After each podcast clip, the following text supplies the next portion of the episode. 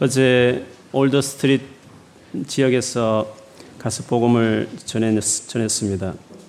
지금까지 역 주변에서 전도를 했는데 주로 관광객들이 너무 많아서 그 교회에 연결시킬 지역 주민들을 만나기 위해서는 차라리 목사님 교회와 집 근처가 좋겠다 해서 어제는 찬양 끝나고 급하게 그 곳으로 이동했습니다. 물론 역에 비해서 사람은 많이 만나지 못했지만 어, 그래도 참 대화할 수 있는 많은 기회들이 있어서 좋은 시간이 되었습니다. 저 개인적으로는 폴란드 어떤 청년 마이클이라는 친구를 길에서 말을 건너니까 또 잘 이야기 듣고 자기 의견도 이야기하고 해서 좀 오랜 시간을 그 친구하고 좀 대화하는 시간을 가졌습니다. 그 친구는 나름대로 정말 세상에 제일 좋은 교훈에 대해서 찾고 있었고 그 교훈이 있으면 그대로 살고 싶다는 마음을 많이 했습니다. 그러면서 성경에 대해서도 알고 있지만 성경이 시간이 지나면서 많이 변질되고 바뀌어지지 않았냐 이런 이야기를 하길래 그거는 너의 오해다 그렇게 하면서 잘못 생각하고 있는 부분들에 대해 쭉 성, 어, 언급하는 시간을 좀 가졌습니다. 주로 이제 무슬림 친구들을 만나보면 성경이 변질되었다 이런 이야기들을 많이 합니다. 어디서 어떻게 변질되냐 물어보면 잘 모릅니다. 그냥 그렇게 모스크에 들었기 때문에 그렇게 이야기하곤 하죠. 그러나 사실은 코란이 어떻게 만들어진지를 조금 공부해 보면 더 문제가 많습니다. 사실 코란은 묻지 마, 무조건 믿어 이런 식의 의미가 있는 책이기 때문에 사실은 비평할 수도 없습니다. 사실 비평하기 나서기 시작하 목숨을 내놓아야 될 그런 책이기도 하기도 손을 못 대고 있죠. 최근에 제가 무슬림 분들을 정말 좀 복음을 잘 나눠야 되겠다 마음에서 동영상에서 혹시 관련된 강의를 찾다가 20년 동안 이란에서 직접 초창기 선교사로 나가서 직접 무슬림 사회에서 살았고 또 나름대로 코란이 너덜너덜 할 정도로 아랍 원래 원어인 코란을 읽고 그리고 성경과 대조를 하셨던 우리 목사님이 계십니다. 이만석 목사님이신데 또 그뿐만 아니라 코란과 더불어 무함마드의 생애를 기록하고 그것을 그대로 본받고자 하는 저 무함마드가 부인 중에 아홉 살, 아홉 살 아이하고 관계를 맺은 첫, 첫 부인은 아니죠. 본인이 사랑했던 그 부인이 있는데 그래서 아홉 살이 공식적인 무슬림 여인들이 같이 어, 부부 관계를 맺을 수 있는 나이가 아홉 살입니다. 모든 무함마드를 다 따라서 사실은 살죠. 그런 하디스라는 아주 방대한 책이 있는데 그것까지도 다 연구하셔서 박사학까지 받으신 어, 그분께서 어, 무슬림 분들을 사랑하지만 오히려 그분들이 어떻게 잘못되게 이 코란이나 무함마드의 그 생애에 잘못 따라가면서 그들이 엄청난 불행을 당하고 있는지에 대해서 그런 대부분 평화의 종교다. 몇몇만 극단주의지 사실은 대부분 그렇지 않다라고 말하는 타키야라고 말하는 이슬람 선교를 위해서 거짓도 해도 된다고 말하는 그 가르침대로 모두가 말하에 불구하고 그것을 진짜처럼 여기고 있는 많은 대중들을 보면서 본인이 한국 돌아와 놀랬대요. 그래서 제대로 이슬람교를 알리자 해서 그분이 한국에서 큰 역할을 하고 계신데 그분 강의를 제가 들으면서 코란의 형성 과정을 좀 보기도 했습니다. 원래 코란은 무함마드가 하나님께 계시받은 것을 툭툭 내뱉은 데 그 옆에 있는 사람들이 그것을 받아 적었다가 그걸 모아서 되어진 책이 코란입니다. 개인적으로 모하마드는 공부를 못했기 때문에 불우한 가정에 태어났기 때문에 글자를 몰랐고 계시를 받은 것을 말을 했을 뿐인데 그것을 이제 모은 거죠. 그러다 보니까 여기저기서 그 계시받은 것을 척건들이 모았는데 초창기 때는 경전의 필요성이 없었습니다. 그러나 이 이슬람교를 확장하는 가운데 기독교인을 만나고 주의시를 만나면서 그들의 경전이 있는 것을 발견하고 본인도 경전이 있어야 될때 필요성을 느꼈습니다. 그래서 코란들이 만들어졌는데 코란을 달달달 외우는 많은 사람들이 생겼죠. 초창기 때는 코란을 외워보면 이쪽 사람이 코란이 외우는 것같고 저쪽 사람 코란이 다 달랐습니다. 그래서 모하메드를 찾아와서 물어보면 너도 맞고 니도 맞다 이렇게 식으로 해서 일곱 가지 내용, 일곱 가지 다른 방식의 코란이 있을 수 있다는 다양성을 모하마드는 개인적으로 열어놨던 사람이었습니다. 그가 죽고 그 다음 후계자가 이제 이슬람을 전 세계 아랍권의 전쟁을 일으키면서 사실 알라는 한 부족의 신이었거든요. 모하머드가 그 부족의 사람이었기 때문에 그 신을 확산시키고 싶은 아랍 전역에 확산시키고 싶은 마음에서 사실은 그 알라를 찾고 했는데 어쨌든 그 후계자가 전쟁을 막 해내면서 자기 그 군인들의 사기를 올리기 위해서 또 군인들이 하나됨을 만들기 위해서 코란을 같이 암송하는 어떤 전쟁 중에 그 일을 하고 싶었어요. 막상 암송하려고 해보니까 다 다른 것이었습니다. 그래서 모함마드의 생각과 다르게 그는 아랍의 하나됨을 위해서 아랍 종교로서 하나되게 만들기 위해서 그 중에 하나의 코란을 선택하고 나머지는 다 불태우게 되죠. 그 과정에서 개인적으로 모함머드가 제일 코란이라고 말할 만큼 좋은 코란이라 말했던 척근 한 명이 암송을 했는데 마침 그 코란은 선택된 코란하고 달랐습니다. 그래서 그 후계자가 불태우는 과정에서 그 사람의 코란도 불태우기 시작해요. 그러나 그 사람은 하나의 말씀을 믿고 암송까지 했는데 자기 코란이 코란이 아니라고 말하니까 가만히 있을 수가 없죠. 단순한 어떤 책도 아니고. 그래서 막 한가하고 싸웠는데 얻어맞아서 죽는 어떤 그런 일화도 다 기록되어 있다고 합니다. 그리고 나머지 다 불태워버렸는데 나중에 그 하나의 사본도 여러 가지 문제가 있으니까 학자들을 모아서 수중하고 해서 현재 이제 코란의 아랍어가 오리지널로서 그거를 만들어낸 셈이었습니다.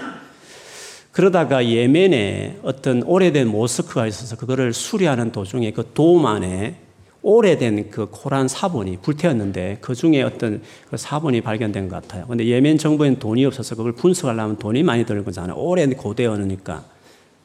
그래서 광고를 했더니 독일의 어떤 그 고대 문서에 관심 많은 교수들이 정부의 후원을 받아서 그거를 이제 연구하기 시작했습니다. 중간쯤 되어서 발표했더니 기존 코란하고 너무 다른 것이었습니다. 그래서 이슬람 국가에서 예멘 정부에서 놀래서 그거를 연구하지 못하도록 스토시켰고 그 코란을 공개시키지 않고 있다.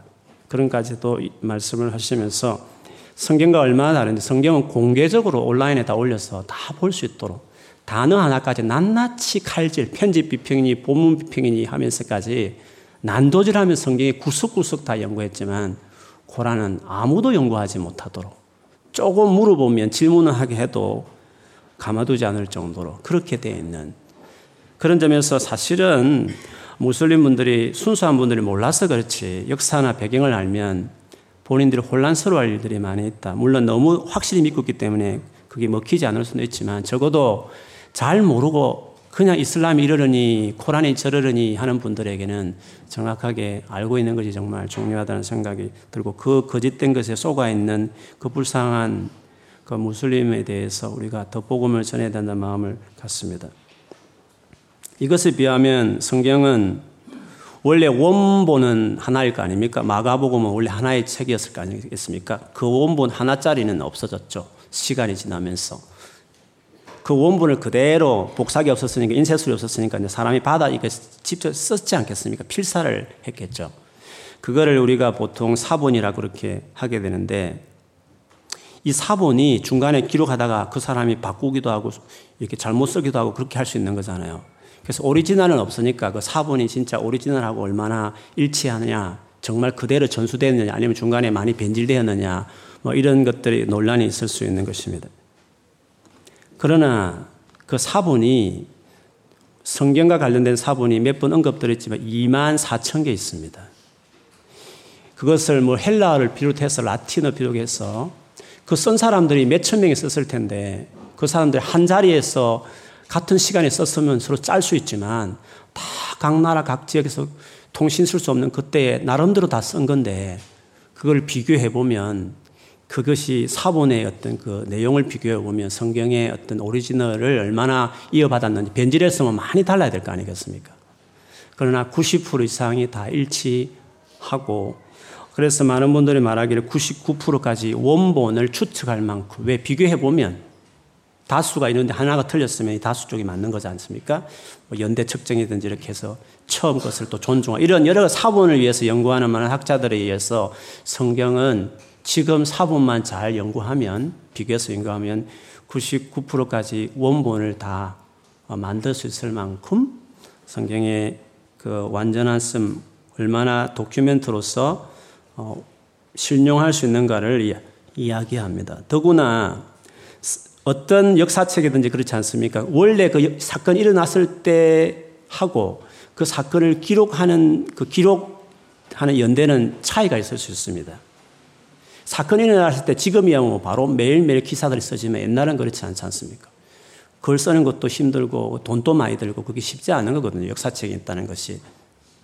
그래서 실제 일어난 사건과 그것을 기록한 시간 사이에 간격이 길면 길수록 그거는 신빙성이 떨어져죠.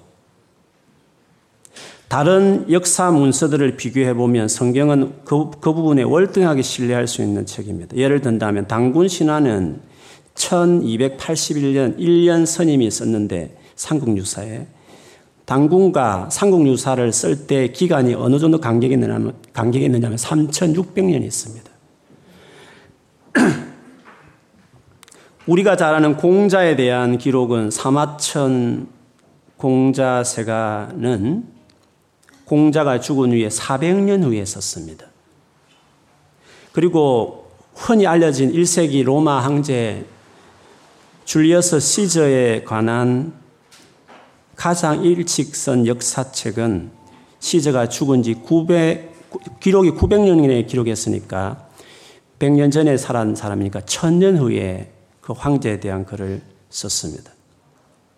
성경 다음으로 가장 사본이 많고 그 나름대로 그 사실과 그 기록 연대가 짧다고 하는 호모의 일리아드는 사본학에 아주 믿을 만한 사본으로 일컬어진데 그 책도 실제 사건과 그 사건을 기록한 연대의 차이가 500년입니다.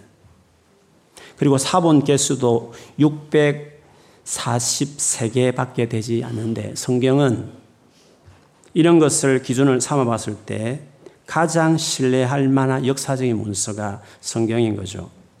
실제로 일어났던 사건, 즉 예수님 그 실제적 예수님을 위해서 기록을 언제부터 시작했냐면 짧게는 20년부터 길어도 60년 후에 그 예수님에 대한 실제 기록을 했습니다. 기록한 사람도 예수님의 직계 제자 요한이 제일 뒤에 기록하지만 직접 제자가 기록했기 때문에 그리고 기록할 당시에 많은 사람들이 살았기 때문에 거짓이고 잘못됐다고 하면 다 밝혀질 수 있는 100년 후에 200년 후에 누가 쏘면 그 전에 과거를 누가 모르니까 그런가 보대 할수 있지만 예수님이 살아생전에 다 살았던 20년 후에 그리고 예수님에 대한 이야기만 아니라 그 당시에 공예라든지 정치권 이야기라든지 이런 거 다 적으면 그거 틀렸잖냐? 무슨 말을 하냐? 다 항의할 수 있을 정도로. 그 정도로 성경이 얼마나 객관적으로는 안 믿는다 하더라도 역사적인 문서로 비교해 보면 성경만큼 신뢰할 만한 책은 없다라는 것을 이야기할 수 있습니다. 왜 원본을 남겨두지 않았을까? 추측이 있죠. 원본이 있었으면 더 좋았을 걸 하고 생각할지 모르지만 사실 생각해 보면 원본이 있었으면 우상 숭배하듯이 우상시 할 수 있고 그리고 만일에 어떤 사람이 잘못된 목적을 가지고 원본을 수정해 버리면 어떻게 되겠습니까? 차라리 사본이 좀 차이가 있을지 모르지만 많은 사본들이 2만 5천 개 사본들이 널려져 있으니까 비교해 보는 것들이 차라리 원본을 더 잘 복원할 수 있을 뿐만 아니라 오히려 더 원본이 진짜라는 것, 잘 개성됐다는 걸 확실하게 역사적으로 논리적으로 객관적으로 이야기할 수 있다는 점에서 사본이 더 나은 장점들이 많이 있습니다. 그렇게 본다면 성경만큼 수많은 종교의 경전 중에서 성경만큼 정확하게 개성되고 가장 믿을 만한 책이라는 것을 조금만 살피면 기독교가 똑같은 종교가 아니라 진짜 확실한 근거 위에 우리가 믿음을 생활하고 있다는 것을 볼 수 있습니다. 물론 뭐 이런 장황한 이야기를 뭐 영어도 딸리기도 하지만 그 짧은 시간에 할 수는 없었지만 대충 영어 성경이 얼마나 신뢰할 책이고 변질된 게 아니라 그거는 그냥 들은 풍을이고 어떤 사람들이 잘못되게 주장하고 있지만 실제로 학계에서는 성경이 가장 믿을 만한 역사적인 책이라는 것을 이야기한다는 것을 언급했습니다. 그러나 제가 이야기하고 싶은 주 요지는 그것이 아니라 그 친구에게 너가 살아가면서 가장 완벽한 네가 찾는 완벽한 best way to for life 너 삶을 위해서 최고 중요한 어떤 최고의 길을 안내하는 그런 뭐 책을 발견했다 치더라도 그러나 너는 그것을 지킬 수 없다는 것이 우리의 문제라는 것입니다. 완벽한 뭔가 책을 발견하면 완벽하게 삶을 살아가는데 윤리나 삶의 지침서를 발견한다 치더라도 문제는 우리 사람들이 그거를 지킬 수 없다는 것이 그게 문제라는 것을 같이 나누었습니다. 여러분 역사적으로 가장 완벽한 지침서가 뭐겠습니까? 그거는 모세 율법입니다. 모세가 직접 하나님 나라 올라 하나님께 시내산에 올라가서 직접 하나님께 받은 책이 율법서입니다. 마음에서는 처음에 그 계시를 받을 때 자기는 목을 조르는 어떤 영이 있었어요. 죽을 뻔하다가 풀어주고 죽을 뻔하다 풀어주면서 나중에 받아 적으라 해서 계시가 임했는데 그 영이 그게 악령인지 하나님인지 아무도 모르는 것입니다. 마음에 또 혼란스러워서 정신분열을 일으키고 자살 충동을 여길 정도 그리고 고통을 당했거든요. 그런데 그와 비교할 수 없는 명확하게 하나님을 계시하시고 분명히 처음부터 정체를 밝히셨고 그런 가운데 주셨던 하나님이 정말 주셨던 당신의 완전한 티칭 우리의 삶에 완벽하다는 말 하나님이 직접 써서 주신 것이니까 말씀하신 것이니까. 인류 역사상 인류에게 제공된 가르침 중에서 하나님이 직접 제공한 애매하지 않고 천사인지 악령인지 구분 안 되는 그런 식의 어떤 통로 방식 말고 진짜 생각해 보면 모세 율법이야말로 인류가 얻을 수 있는 최고의 베스트 아마 모든 삶의 지침과 같을 것입니다. 그러면 그 지침을 가진 유대인들이 정말 그 덕분으로 전 민족 중에 제일 뛰어난 민족이 됐기는 했어도 그 율법을 가지고 있으면 가장 최고의 best teaching을 가지고 있다 치더라도 그것이 우리의 삶을 바꿔낼 수 있느냐는 거죠. 좋은 어떤 가르침만 있으면 좋은 자기 개발서만 내가 서점에서 정말 insight 있는 책을 하나 구입하면 그 책을 읽고 그대로 살아, 살아낼 수 있느냐는 거죠. 우리는 뭔가 대단한 가르침, 아주 특별한 뭔가 막 생각을 열어주는 뭔가의 책을 발견하면 내 인생이 바뀔 것 같지만 정말 그러냐는 거죠. 최고의 확실한 책인 율법이 정말 우리 사람의 문제와 고민과 어떤 이런 문제투성인 우리 인생을 정말 해결하는 책으로 충분했느냐. 하나님 직접 준 책임에도 불구하고 그 책을 정말 그렇게 믿고 그렇게 살았던 유대인들이 정말 하나님이 기대하는 만큼 풍성한 삶을 살았느냐 하는 거죠. 바울은 율법과 관련해서 많은 내용을 썼는데요.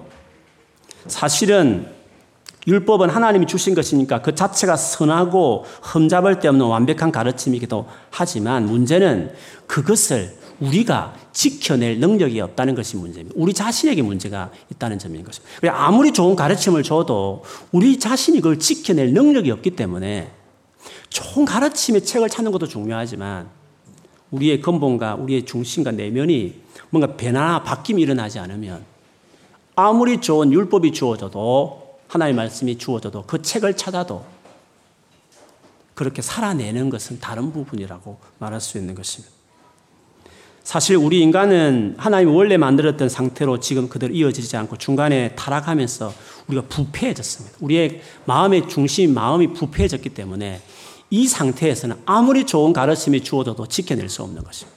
그거를 바울이 로마서 7장 7절에서 10절 사이에 율법과 관련해서 이런 말을 했습니다. 그런즉 우리가 무슨 말을 하리요? 율법이 죄냐? 그럴 수 없느니라. 율법으로 말미암지 않고는 내가 죄를 알지 못하였으니 곧 율법이 탐내지 말라 하지 아니하였더라면 내가 탐심을 알지 못하였으리라. 그러나 죄가 기회를 탔어 계명으로 말미암아 내 속에서 온갖 탐심을 이루었나니 이는 율법이 없으면 죄가 죽은 것임이라. 전에 율법을 깨닫지 못할 때에는 내가 살았더니 계명이 이름에 죄는 살아나고 나는 죽었도다. 생명에 이르게 할 그 계명이 내게 대하여 도리어 사망에 이르게 하는 것이 되었도다. 오히려 완벽한 가르침인 율법을 집중하는데 도리어 더 죄를 짓는 이상한 현상이 생긴다는 것입니다. 그래서 우리 사람은 좋은 가르침을 듣는다 해서 놀라운 충고를, 훌륭한 충고를 듣는다 해서 바뀌는 것이 아닙니다. 뭔가 좋은 깨달은가 레슨이 주어지면 바뀔 것 같지만 그렇지 않습니다. 내 자신 안에 부패함이 있기 때문에 최고 좋은 율법이 주어져도 그 율법을 오히려 지키려고 하는데 도리어 못 지키는 막 마음이 충동해가지고 도리어 율법을 더 집중했는데 좋아져야 되는데 더 죄책감은 늘어나고 못 지키고 안 지킨 나 자신을 발견하며 괴로워하게 된다는 것을 그렇게 바울이 말했습니다. 포르노가 나쁜 거 누가 모릅니까? 알코올 중독이든지 게임 중독이든지 도박 중독이든지 그거 나쁘다는 건 모르는 사람 없습니다. 알매도 안 되는 겁니다. 중독 정도 될 정도면 의학적으로 뇌를 촬영해 보면 이미 뇌 구조가 바뀌었다고 말합니다. 바뀌어 버렸기 때문에 마음은 그래도 자기 인격이 안 따라주는 겁니다. 그래서 아무리 좋은 가르침 프로그램이 적용되어도 인간은, 사람은, 죄인인 타락한 인간은 그렇게 달라지지 않는다는 것을 상담을 하고 약을 먹어서 조금 좋아질지 모르겠지만 근원적으로 근본적으로 그것이 해결될 수 없다는 치유될 수 없다는 것이 그것이 가장 좋은 하나님의 말씀이 레슨이 티칭이 교훈이 주어져도 우리 안에 있는 이 부패한 재성을 해결할 수 없었다. 그것이 바울의 고민이고 우리 뭐 모두가 그걸 아예 인정을 해야 됩니다. 그래 인생을 낭비하지 않고 어떻게 자기를 바꿀 수 있는지 태도와 자세를 생각을 새롭게 할 수 있는 것입니다. 그러면 타락한 우리에게 가장 필요하다, 필요한 것이 뭡니까? 좋은 가르침이 아니라 구원자가 필요한 것입니다. 글자가 아니라 실제로 그거를 지켜내고 그거를 할 수 있도록 도와주는 인격이 필요한 겁니다. 인격체가 필요한 것입니다. 그러나 세상의 수많은 이 고통과 문제와 제약을 해결하겠다고 사람이 만든 게 종교입니다. 아무리 종교를 뒤져도 다 종교는 좋은 티칭을 전수할 뿐입니다. 그거를 네가 잘 지키면 된다고 말할 뿐입니다. 그러나 그거를 그 자체를 잘 지킬 수 있도록 정말 낯서고 그걸 위해 친히 생명을 걸고 그 이후에도 지속적으로 우리 곁에서 함께하며 우리를 도와주면서 그걸 지켜내도록 하는 신은 예수밖에 없습니다. 기도밖에 기독교밖에 없습니다. 그래서 우리에게 필요한 것은 구원자지 좋은 교훈집이 아닙니다. 자기개발서 아무리 봐도 자기개발서의 허상에 대해서 숭실대 교수가 이야기한 적도 있습니다. 저는 자기개발서 조금 도움될지 모르지만 저는 시간 낭비라고 생각합니다. 그 시간에 예수를 찾는 게 낫습니다. 꿈만 부풀고 이상만 찾아서 새로운 인생이 될 것 같지만 아닙니다. 예수를 믿으면서도 아직 그 감을 못 잡는 분들은 예수가 믿는 게 뭔지, 복음을 요구하는 인생의 삶이 뭔지를 반드시 알아야 합니다. 좋은 티칭과 가르침을 자꾸 추구하는 삶을 살지 마십시오. 우리는 그 좋은 가르침을 살아내게, 살아낼 수 있도록 만들어주시는, 우리를 정말로 매일매일 도와주시는 구원자가 우리에게 필요한 것입니다. 그래서 예수께서 그 인격이 십자가에 돌아가셨고 돌아가신 이후에 부활하셨을 뿐 아니라 그분이 성령을 보내셔서 우리 안에 아예 집어넣으셨습니다. 우리 안에 아예 거하시고 계십니다. 그래서 기독교는 윤리를 강조하는 것이지만 그 윤리가 어떻게 이루어지는지에 대하여서 타 종교와 세상이 만든 종교와 세상에 유명한 사람들이 만든 개발사하고 완전히 다른 길이 있습니다. 바울은 이 비시디아 안디옥에서 복음을 전하면서 그가 결국 말했던 게 뭡니까? 구약을 쭉 인용했습니다. 그 좋으신 하나님의 가르침을 쭉 이야기했습니다. 그러나 그의 결국은 어디로 향했습니까? 인격이신 구원자이신 예수 그리스도로 구약의 역사를 딱 기결했습니다. 두 번째 섹션에서는 그 예수가 누군지에 대해서 이제 바울이 설명하기 시작했습니다. 그때 바울은 어떻게 설명했습니까? 예수님의 티칭을 말했습니까? 하나님 아들 오셨으니까 얼마나 주옥 같은 공자와 비교할 수 없는 마음 몇가 비교할 수 없는 세상에 어떤 위대한 성공한 사람이 만든 자기 개발서와 비교할 수 없는 인생을 획기적으로 바꿔낼 수 있는 산상수 같은 가르침이 얼마나 많습니까? 근데 바울은 그 예수님이 주옥 같은 티칭을 가르친 종교와 기독가 아닙니다. 예수라는 인격을 딱 전면 내세운 다음에 그 예수님에 대한 이야기를 시작할 때 바울이 말한 것은 예수의 십자가 죽음과 부활이었습니다. 그분이 티칭을 말한 것이 아니라 그분의 인격, 그분이 나를 구해내기 위해서 당신의 생명을 내놓았던 죽음과 그러나 다시 부활하셨어. 지금도 소통할 수 있는 대상이 되신 그 부활하신 그 예수 그리스도를 전하는 그런 식으로 예수님을 설명했습니다. 그리고 오늘 본문에 이르서는 이 인격이신 예수를 의지하라고 예수님의 티칭을 쫓기 전에 예수님 그분 자체를 의지하라고 그분이 외치는 것입니다. 그래서 오늘 본문의 38절에 그러므로 형제들아 이런 적용입니다. 앞에 예수님 소개한 다음에 설교의 세 번째 중요한 섹션이죠. 그러므로 형제들아 너희가 알 것은 이 사람을 힘입어 제 사함을 얻는 것을 너희에게 전한다 했습니다. 이 사람이 누굽니까? 예수 그리스도. 이 예수님을 힘입어서 제 삶을, 제 문제를 해결하라고 그렇게 말했습니다. 39절에는 모세 율법으로 너희가 어렵다 하심을 얻지 못하던 모든 그렇습니다. 모세 율법에는 최고의 책으로도 우리를 어렵게 바르게 반듯하게 만들어낼 수 없는 것입니다. 그걸 너희들이 알지 않느냐? 그렇게 할 수 없는데 이 사람을 힘입어 이분을 믿는 자마다 의지하는 자마다 어렵다 하심을 얻는 이것을 내가 지금 전하기 위해서 왔다. 이 사람을 힘입어라. 이분을 의지해라. 그거를 두 번이나 강조해서 바울이 언급했습니다. 그래서 예수라는 인격을 의지하는 것이 그 가르침보다 먼저입니다. 그것이 타 종교와 세상의 모든 윤리를 강조하는 가르침과 완전히 다른 컨셉입니다. 여러분 꼭 이거 기억해 주셔도 좋겠습니다. 여러분 삶이 변화되지 않는 이유가 세상 방식으로 자꾸 하려는 겁니다. 좋으신 산상순과 예수님이 가르침을 자기가 지켜보려고 하는 것입니다.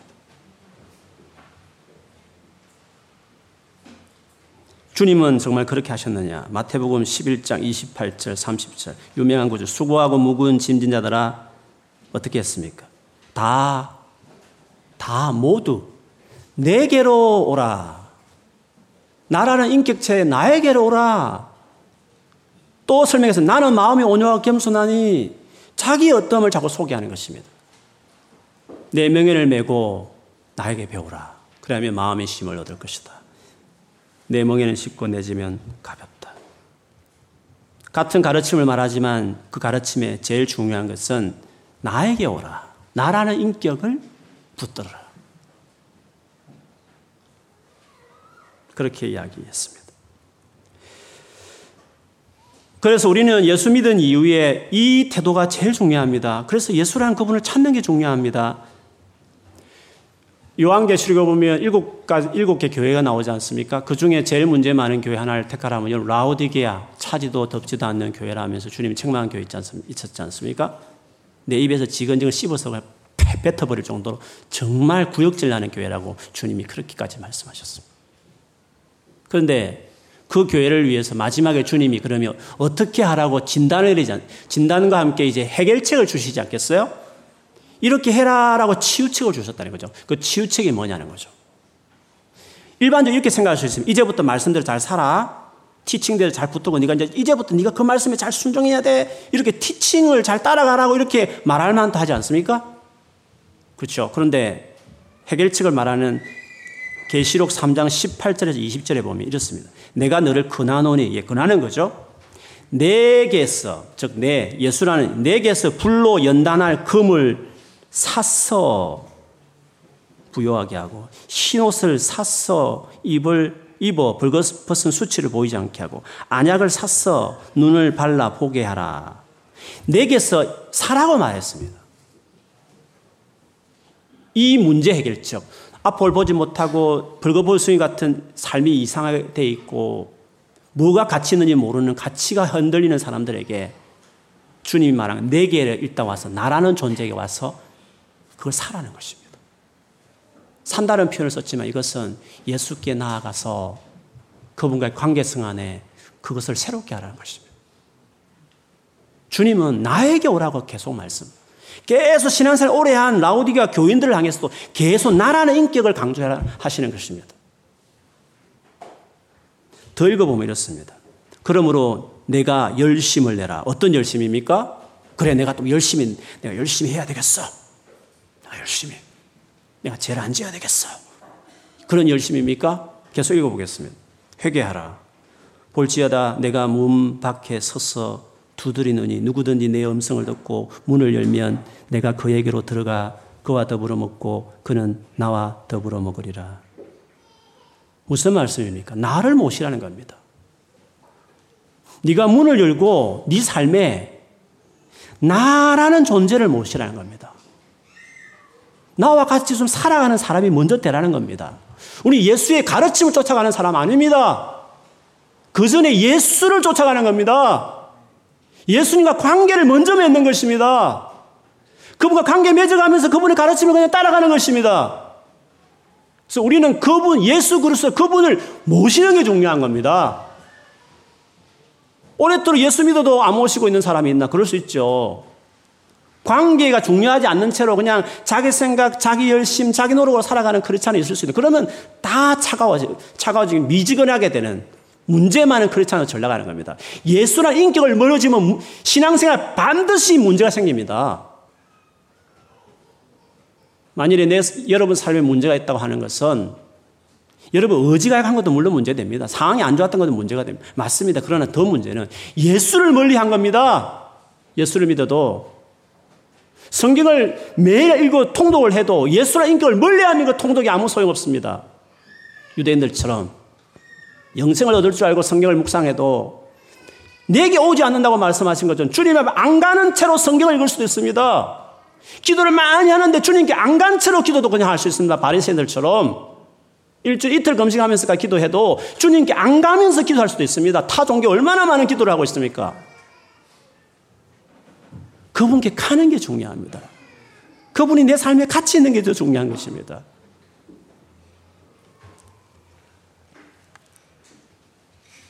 그래서 우리의 수많은 죄, 해결할 수 없는 수많은 어려움들, 정말 어떻게 극복이 안 되는 나의 인격적인 결함이나 어떻게 안 되는 나의 깊은 상처들을 어떻게 해결할 수 있습니까? 내가 안 해야지 이렇게 결심하면 됩니까? 그거는 불교가 그렇게 하는 겁니다. 이슬람교에서 그렇게 말한 겁니다. 자기 개발사들이 그렇게 하라고 이야기하는 것입니다. 우리는 어떻게 말합니까? 그렇게 해도 안 된다라고 말하는 겁니다. 더 가르침에 집중하면 집중할수 안 되는 자기를 보면서 죄책감만 더 시달릴 것이라 말. 조금 도움 되는 걸 보입니다. 다른 사람 보기에는 열심히 뭔가 단속하니까 괜찮은 사람으로 보여질 뿐이지만 그 인생 자체는 드라이한 겁니다.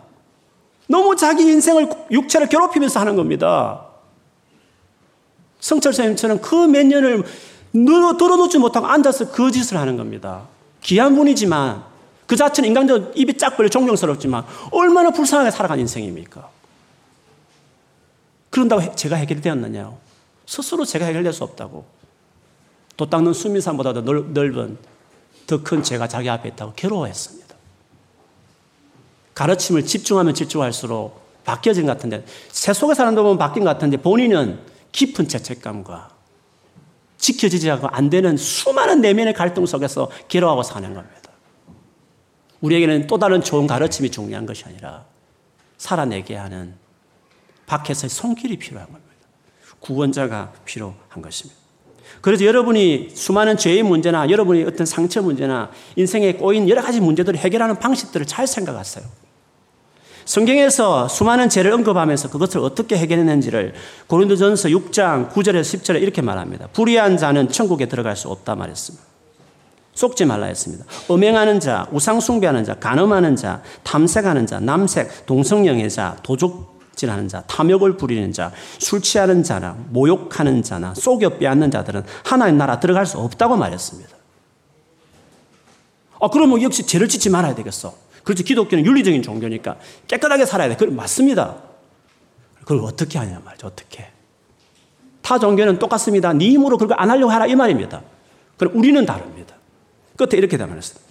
너희 중에 이와 같은 자들이 있더니 얘 옛날에 다 그렇게 살았습니다. 이 고린도 교회에 썼으니까 고린도 교회 안에 동성애자도 옛날에 있었고 뭐 여러 가지 성적으로 방통하는 사람도 많았고 도둑질하고 욕하고 막 여러 가지 하여튼 인격적으로 욕심도 부리고 막 그런 사람이 많았다는 것입니다. 너희 중에 이와 같은 자들이 있더니 옛날에 다 그렇게 살았다는 것입니다. 그럼 어떻게 지금은 바뀌었냐는 거죠. 주 예수 그리스도의 이름과 우리 하나님의 성령 안에서 씻음과 거룩함과 어렵다 하심을 받았느니라고 했습니다. 예수님 그리고 성령님 통해서 받았다는 것입 노력해서 어떤 성취한 게 아니라 노력해서 뭔가를 내가 막 이루어낸 게 아니라 그 인격 그리고 내 안에 계신 그 성령의 도우심으로 내가 받았다. 깨끗함도 받고 거룩함도 받고 어렵게 되어졌다. 그렇게 말했습니다. 그러므로 우리에게 중요한 것은 그리스도를 바라보는 겁니다. 그분을 찾는 것입니다. 문제가 심각할수록 내 힘으로 정말 안 되는 문제를 만났을수록 내 스스로 내 인격이 통제가 안 될수록 하나님 아들 예수님 나를 불쌍히 여겨 주십시오. 세리처럼 가슴을 치면서 그렇게 기도하고 인격을 찾는 기도, 그분을 알기 위한 성경 묵상, 인격을 상대하는 신앙의 몸부림들, 그런 노력을 하면 되는 겁니다. 자기 수양하는 노력 말고. 주님이란 그분의 인격을 찾는 다윗의 자손 예수여, 나를 불쌍히 여기소서. 간절하게 그 인격을 찾았던 모든 사람들을 예수님이 믿음이라 그렇게 말했습니다. 믿음은 가르침을 쫓아가는 행위를 믿음으로 말하는 게 아닙니다. 인격을 추구하는, 인격을 간절히 찾는, 갈망하는 것이 성경을 믿음이라고 이야기하는 겁니다. 믿음은 인격적인 대상을 향한 우리의 태도입니다. 어떤 이 가르침의 레터 이걸 보고 다 열심히 하는 걸 믿음으로 말하는 게 아니라 믿는다 이 말은 어떤 살아있는 인격체를 향한 우리의 태도를 이야기하는 겁니다. 예수를 찾으면 됩니다. 하나님을 찾고 이미 내 안에 계신 성령을 찾으면 그분이 우리를 그렇게 하시는 것입니다.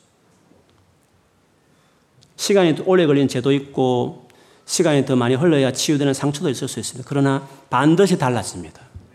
어제와 다르게 오늘이 달라지고 시간의 문제일 뿐이지 반드시 반드시 승리하는 것입니다. 십자가의 능력은 하나님 아들이 죽었는데 그 정도 나타나야 되지 않습니까? 하나님 아들이 죽었는데 하나님 나라 하나님 아들이 오셨는데 그 문제 해결하려고 오셨는데 그 정도 믿음 없으면 왜 예수 믿겠습니까, 우리가? 그분을 안 찾으니까 계속 제자리하고 계속 좌절하고 안 된다, 안 된다 그런 말만 계속 하는 것입니다. 그렇지 않습니다. 주님을 찾으면 싸움도 있는 거고 있고 가정도 있는 것도 분명합니다만 그러나 어제와 오늘이 완전히 다른 것입니다. 거룩함에 이르라 하신 것처럼 거룩함에 이르는 것입니다. 그래서 우리는 우리 그리스도인들은 좋은 가르침 아래에 있는 자들이 아닙니다. 끊임없이 나를 사랑하고 도와주시는 예수 그리스도의 은혜 아래에 있는 자들입니다. 그 은혜를 먹고 그 은혜를 바라보는 자들로 살아가는 것이 그리스도입니다. 물론 어떤 사람 은혜만 강조하면 사람들이 더 죄를 지을 것 같다고 생각하는 분이 있습니다. 그 사람들은 진짜 그 수준 낮은 사람들이 그렇게 생각합니다. 진짜 주님을 아는 사람 그렇게 생각하지 않습니다. 오히려 반대입니다. 죄를 이길 능력을 받는 것이 그것이 죄라고 지적하는 가르침만 갖고 있는 것보다 훨씬 더 나은 것은 당연한 겁니다. 그 죄를 짓지 않게 하는 은혜를 의지하는 사람과 그 은혜는 의지하지 않고 그냥 티칭만 율법만 강조하는 사람은 결과적으로 완전히 다릅니다. 그걸 지켜내게 하는 은혜를 강조하는 사람이 실제로는 그 가르침을 더 잘 지켜내기 때문에 은혜를 의지하는 사람은 더 죄를 안 짓습니다. 그래서 로마서 6장에 그 말을 많이 했지만 그 중에 한 부분 읽어드리면 이렇습니다. 죄가 너희를 주장하지 못하려니 이는 너희가 법 아래에 있지 않고 가르침, 티칭, 레슨 아래 에 있지 아니하고 은혜 아래 에 있음이라. 네가 은혜를 계속 도와주신 은혜 아래 에 있는 존재가 되었기 때문에 죄가 너희를 더 이상 가로 주장할 수 없다고 말을 한 것이었습니다. 그런즉 어찌하리요? 우리가 법 아래 있지 아니하고 은혜 아래 있으니 죄를 지으려 그럴 수 없느니라. 더 죄를 안 지어야 된다. 그렇게 말한 것이었습니다. 그래서 본문에도 오늘 본문에 보면 이 복음에 반응한 사람들에 대해서 바울과 바나바가 어떻게 건면합니까? 43절에 보면 모임 끝난 후에 유대인 그리고 유대교에 입교한 경건한 이방인들이 많이 바울과 바나바를 따랐습니다. 두 사도가 더불어 말하고 항상 하나님의 은혜 가운데 있어라. Continue in the grace of God. 그 은혜 안에 continue. 계속 거기 있어라. 그게 크리스찬 삶인 것입니다. 계속 예수를 의지하는 것입니다.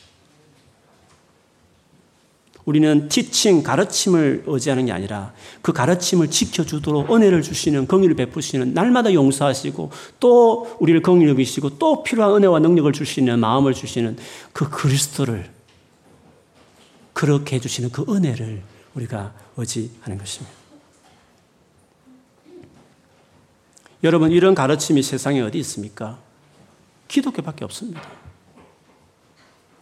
그래서 이 복음을, 복음의 의미를 제대로 이해한 사람은 이런 소식에 열광하는 겁니다. 42절에 이 놀라운 복음을 생전 들어보지 못한 열심히 율법대로 네 힘으로 지키라 하는 그런 율법만 잔뜩 지키라 하는 해당에서 가르침을 듣다가 그것을 지켜내게 하신 예수 그리스도의 소식을 듣고 성령을 통해서 가능하다는 그 놀라운 복음의 확실한 세틀, 우리를 완전히 어렵게 만드는 그 복음의 놀란 그 프레임을 이해하고 나서 사람들이 열광하는 겁니다. 그래서 다음 안식에도 다시 전해달라고 말했습니다. 그 같은 유의 말씀을 다시 듣고 싶다. 나 한 번도 그런 식으로 들어보지 못했다. 그 말을 다시 전해달라고 그렇게 이야기했습니다. 44절에 보면 그 다음날 안식일에 그 회당에 성 사람들이 다 모였다 할 정도로 꽉 찼습니다. 해당이 그 성에 세워진 이래로 이렇게 많은 사람이 몰렸던 적은 없었습니다. 48절에 49절에 보면 이방인들이 다시 이 말씀을 듣자 기뻐했습니다. 그리고 하나님의 말씀을 찬송했다고 말했습니다. 이 하나님의 말씀은 우리가 말하자면 복음입니다. 그렇죠? 그리스도의 말씀인 것입니다. 예수에 관한 말씀이죠. 그 말씀이 너무 달랐기 때문에 그 메시지에 열광했습니다. 찬송했다. 말씀을 향한 찬송했다 표현은 성경의 유일한 구절입니다. 그 말씀의 메시지 내용이 완전히 달랐기 때문에 그 말씀에 흥분하고 감격했다. 그런 표현과 같은 것이죠. 그리고 49절 뒤에 보면 이 말씀이 얼마나 너무 좋았기 때문에 두루두루 온 지방에 퍼졌다. 이 메시지에 열광했습니다. 그래서 우리가 정말 이 복음의 메시지를 잘 이해하고 그리고 자기 삶에 그걸 잘 경험한 다음에 그거를 제대로 삶으로 풀어내고 그 이해할 수 있는 삶 말로 표현하기 시작. 그게 전도잖아요. 그 말 앞에 열광할 사람들이 세상에 많습니다. 세상 사람들 이, 이 같은 복음을 한 번도 들어본 적이 없습니다. 다 네가 열심히 해야 돼 이렇게 가르치면 절비합니다. 그안 되건데 좌절한 사람이 세상에 너무 많습니다. 그래서 예수 그리스도는 기쁜 소식이 되는 것입니다.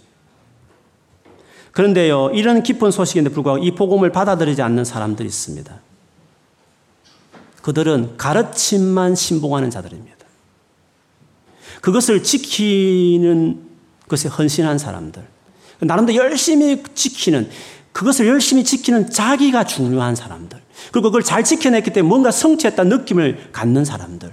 그리고 그렇지 못한 사람에 비해서 자기가 우월하다는 그 나름대로 그 안에서 뭔가 좀 더, 어, 괜찮은 믿음이, 우리 집 믿음도 좋고, 뭔가 믿음, 신앙이 깊고, 더 나은 인간처럼 그렇게 늘 생각하면 이방인을 보면서 저것들은 하면서 나는 이렇게 하나님의 말씀을 잘 지키려고 이렇게 해왔다는 자기 자신의 어떤 그런 거 보면서 이방인들도 부러워하고 그런 어떤 분위기 자체를 즐겼던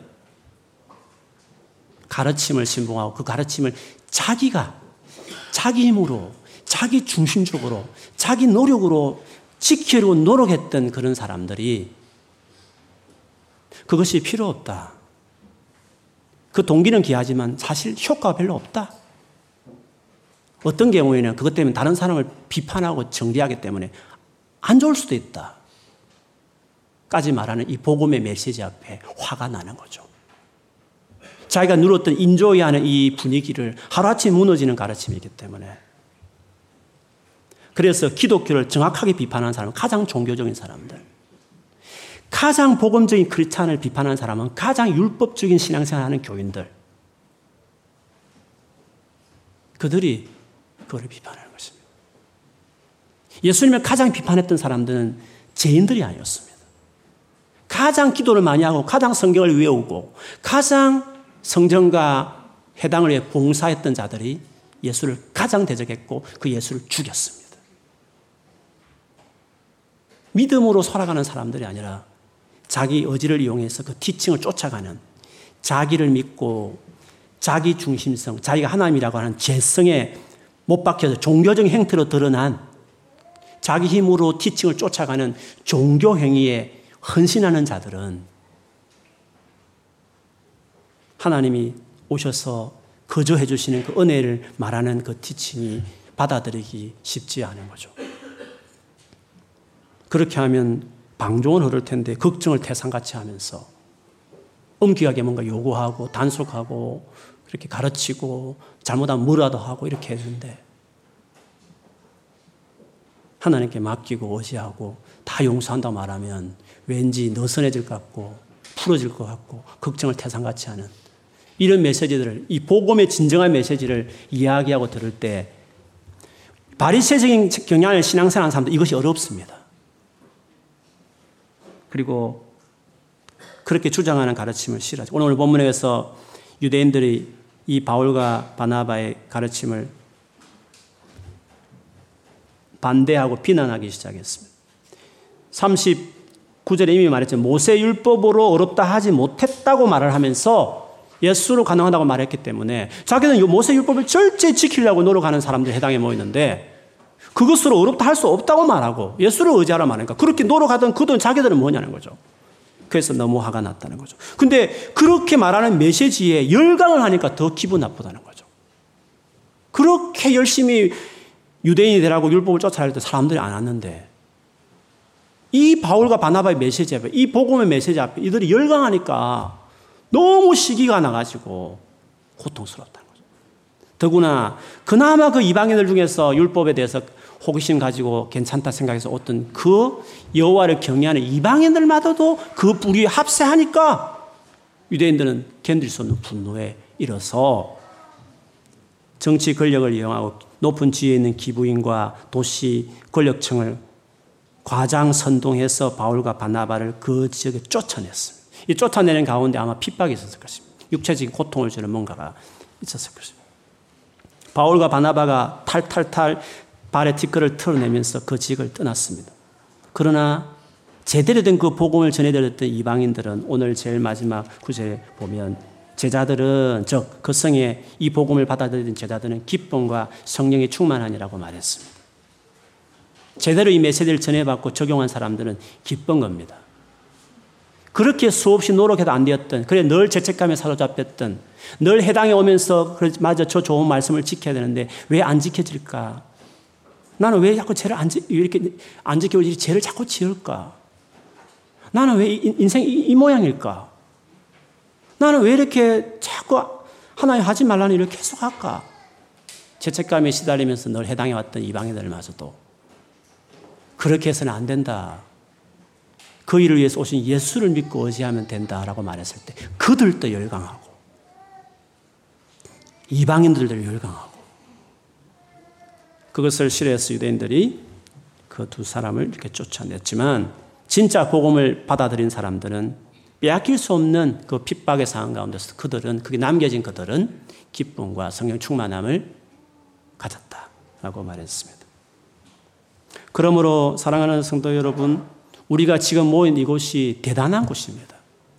우리가 지금 듣고 나누는 이 복음이 놀라운 것이 아닐 수 없는 것입니다. 깊은 소식입니다. 예수 그리스도는 그 인격이 우리에게 깊은 소식입니다. 그는 모르고 예수 그리스도를 붙들어야 합니다. 여러분 그 예수 그리스도 붙으세요. 한때 붙들었다가 놓으신 분이 계시면 다시 붙으세요. 그것이 우리가 살 길인 것입니다. 문제가 깊을수록 상처가 깊을수록 더 붙들어야 됩니다. 하루에 한 시간을 기도하면서 말씀 보라고 말할 때 그건 또 다른 가르침으로 여러분이 말하는 건 아닙니다. 서도에 말씀드린 것처럼 그 인격을 찾는 행위로서의 기도, 그분이 어떠한 분인지 알기 위한 어떤 일환으로서의 어떤 말씀 묵상, 인격을 상대하는 예수라는 그 인격에 나아가는 일환으로서의 말씀 묵상과 기도로 그렇게 매일매일 주님 앞에 여러분 마음을 쏟아내면서 그분 앞에 나아가면 그분의 은혜가 내 힘으로 안 되던 많은 죄악과 문제들을 하나하나 끊어가고 해결하게 하는 놀라운 일들을 경험하는 겁니다. 한 시간에도 안 되면 한 시간 이상을 하십시오. 그래도 안 되면 금식하면서까지 그분을 찾으세요. 헬륨전 여인처럼 기어서라도 그분 앞에 가고 주님 앞에 답이 없고 주님 앞에 소망이 없다는 마음으로 그분을 그렇게 찾으시면 어떤 문제를 만났든지 어떤 상처가 있든지 간에 어떤 내 인생을 데미지 시키고 망가뜨리고 파괴하는 제약이 있든지 간에 내가 몰라서 안 했습니까? 아닙니다. 모르는 문제가 아니라 그걸 할 수 있는 능력이 없는 것입니다. 그것을 위해서 생명에 내놓으시고 그리고 당신의 영이신 성령을 우리 가운데 보내신 그 놀란 이 복음의 소식을 들었으면 들은 사람답게 그걸 붙드는 겁니다. 그렇게 살면 됩니다. 반드시 인생 바뀌고 반드시 나는 내 삶이 달라지고 누구든지 한 사람도 아닙니다. 누구든지 그리스도 안에 있으면 새로운 피조물이라 이전 것은 다 지나가고 새 것이 되었도다라고 이야기한 것이었습니다. 간혹 한두 사람 도 닦아서 성자 되는 거 말고 누구든지 if anyone 누구든지 어떤 사람이든지 예수님 안에 있으면 예수라는 티칭 말고 예수 안에 있으면 예수라는 그 그분 인격에 자기 삶을 드리면 하나님 아들 예수여 나를 불쌍히 여기소서라고 날마다 문제 있을 때마다 절망의 순간 있을 때마다 그분을 찾으면 그분이 I will make you fisher of men. 너는 follow me. 너는 나를 추구하는 것만 하고 나는 I will make 너를 good man. 너를 온전한 사람 내가 I will make. 내가 I will make you. 내가 너를 뭐뭐 뭐 만들어 주겠다. 만드는 것은 내가 하는 것이고 너는 내게 포도나무에 나에게 그하고 열매 맺는 것은 내가 너에게 해 주겠다. 그게 착한 사람이든지 죄를 안 짓는 사람이든지 상처가 치유되는 삶이든지 걱정하고 불안하고 우울하고 슬퍼든지 간에 무슨 문제가 있든지 간에 I will make peace you. 내가 너를 해주겠다는 것입니다. 주님을 찾는 것입니다. 경험해야 됩니다, 여러분. 그걸 누려야 되는 것입니다. 그리고 이 소식을 전해야 합니다. 세상에는 이 메시지를 찾고 있는 것입니다. 열심히 네 힘으로 잘하라 그 메시지는 너무 많습니다. 모든 종교 다 그렇게 말합니다. 서점에 널린 자기개발사가 다 그렇게 말합니다. 그러나 이 모든 것을 해주실 구원자를 찾아라. 그분이 너 곁에서 문을 뚫리고 열어서 모셔라 하고 하는 그것만 하면 그분이 다 해준다는 이것은 이 기쁜 소식은 그들에게 없는 겁니다.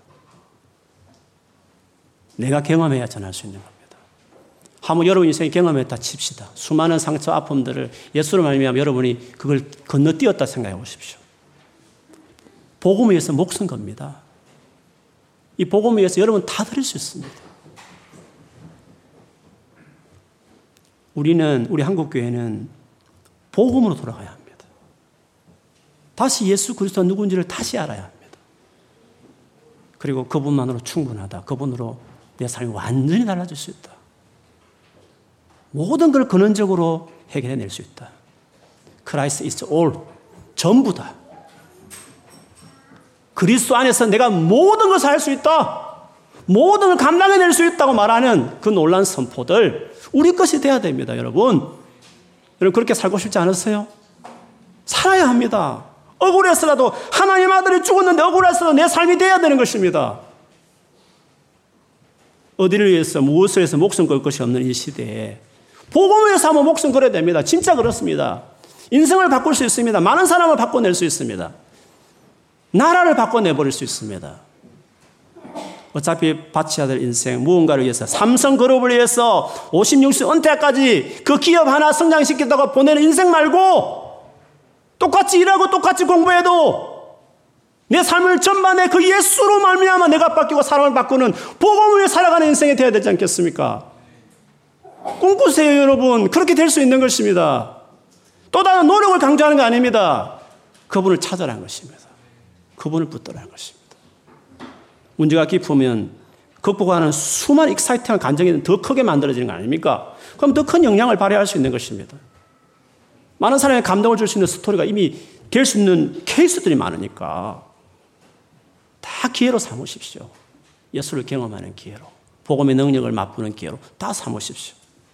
우리는 지금까지 살아오면서 나 자신에 대해서 많이 실망했습니다. 수많은 결심과 다짐했지만 살아되지 않는 내 마음에 들지 않는 행동을 한 우리 삶의 모습이 많습니다. 가까운 내 가족과 친구나 주변을 봤을 때 실망시킨 사람을 많이 만났습니다. 그 정도 했으면 됐습니다. 더 이상 쏙지 마시기 바랍니다.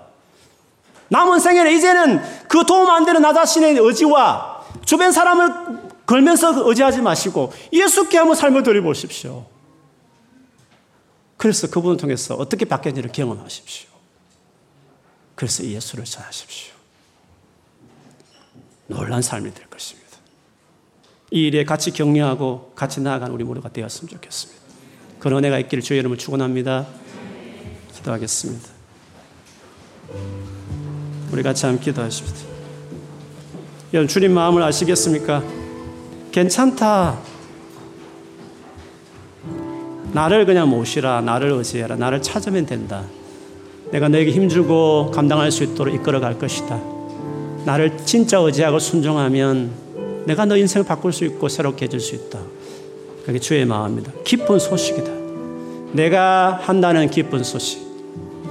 너보고 더 하라고 요구하는 것이 아닌 너는 나를 의지하는 노력은 열심히 해달.